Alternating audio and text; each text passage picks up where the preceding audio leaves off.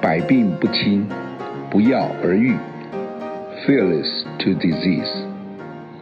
我是哈佛诊所院长方光中医师，很高兴跟大家分享日常生活中的预防医学知识，也就是预防重于治疗。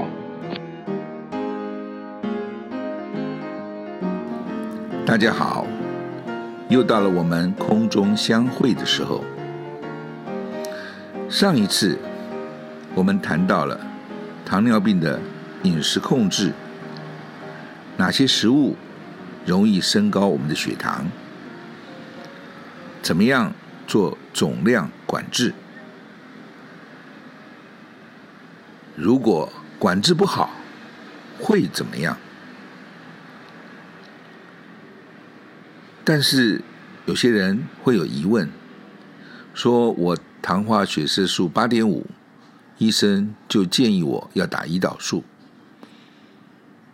胰岛的胰岛素到底是什么？我该不该打？该注意些什么？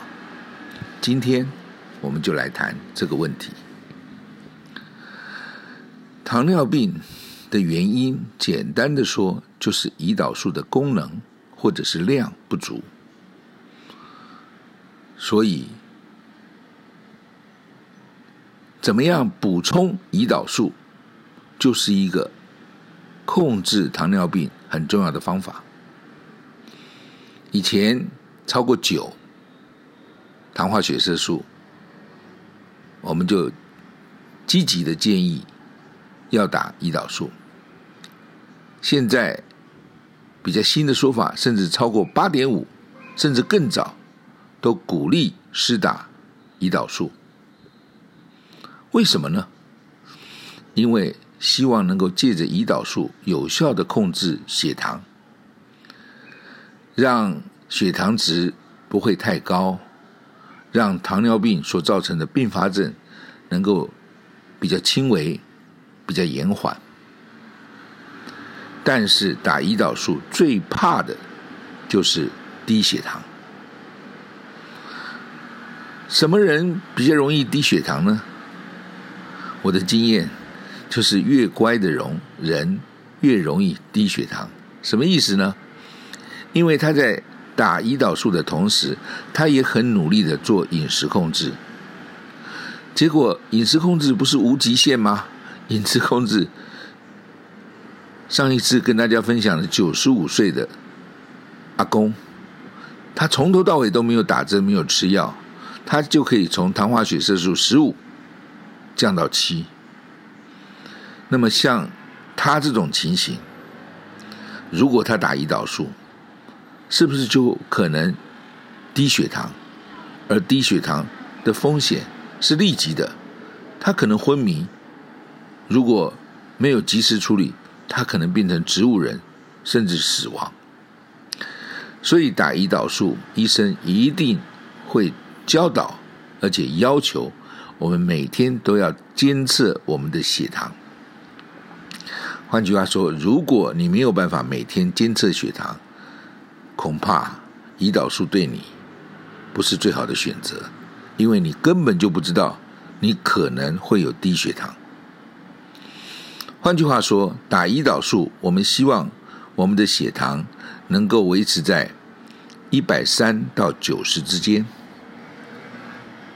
反过来说，如果超过一百三，就叫做偏高；低于九十，就叫做偏低。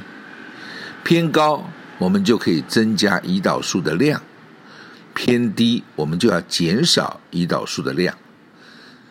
大致上的原则就是，如果连续三天偏高，那么我们就要真的要减少胰岛素的量。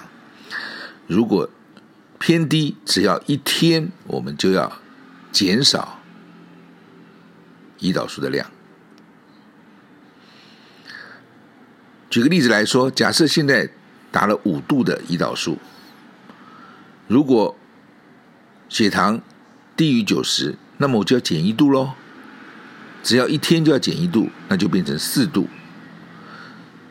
明天又低于九十，那就再减一度。为什么会低？因为饮食控制双管齐下。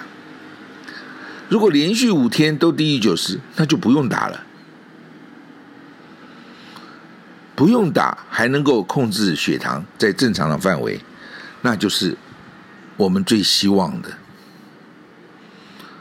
这时候就会有人有一个疑问：如果不用打，血糖还能够控制在正常的范围，那么糖尿病是不是就好了呢？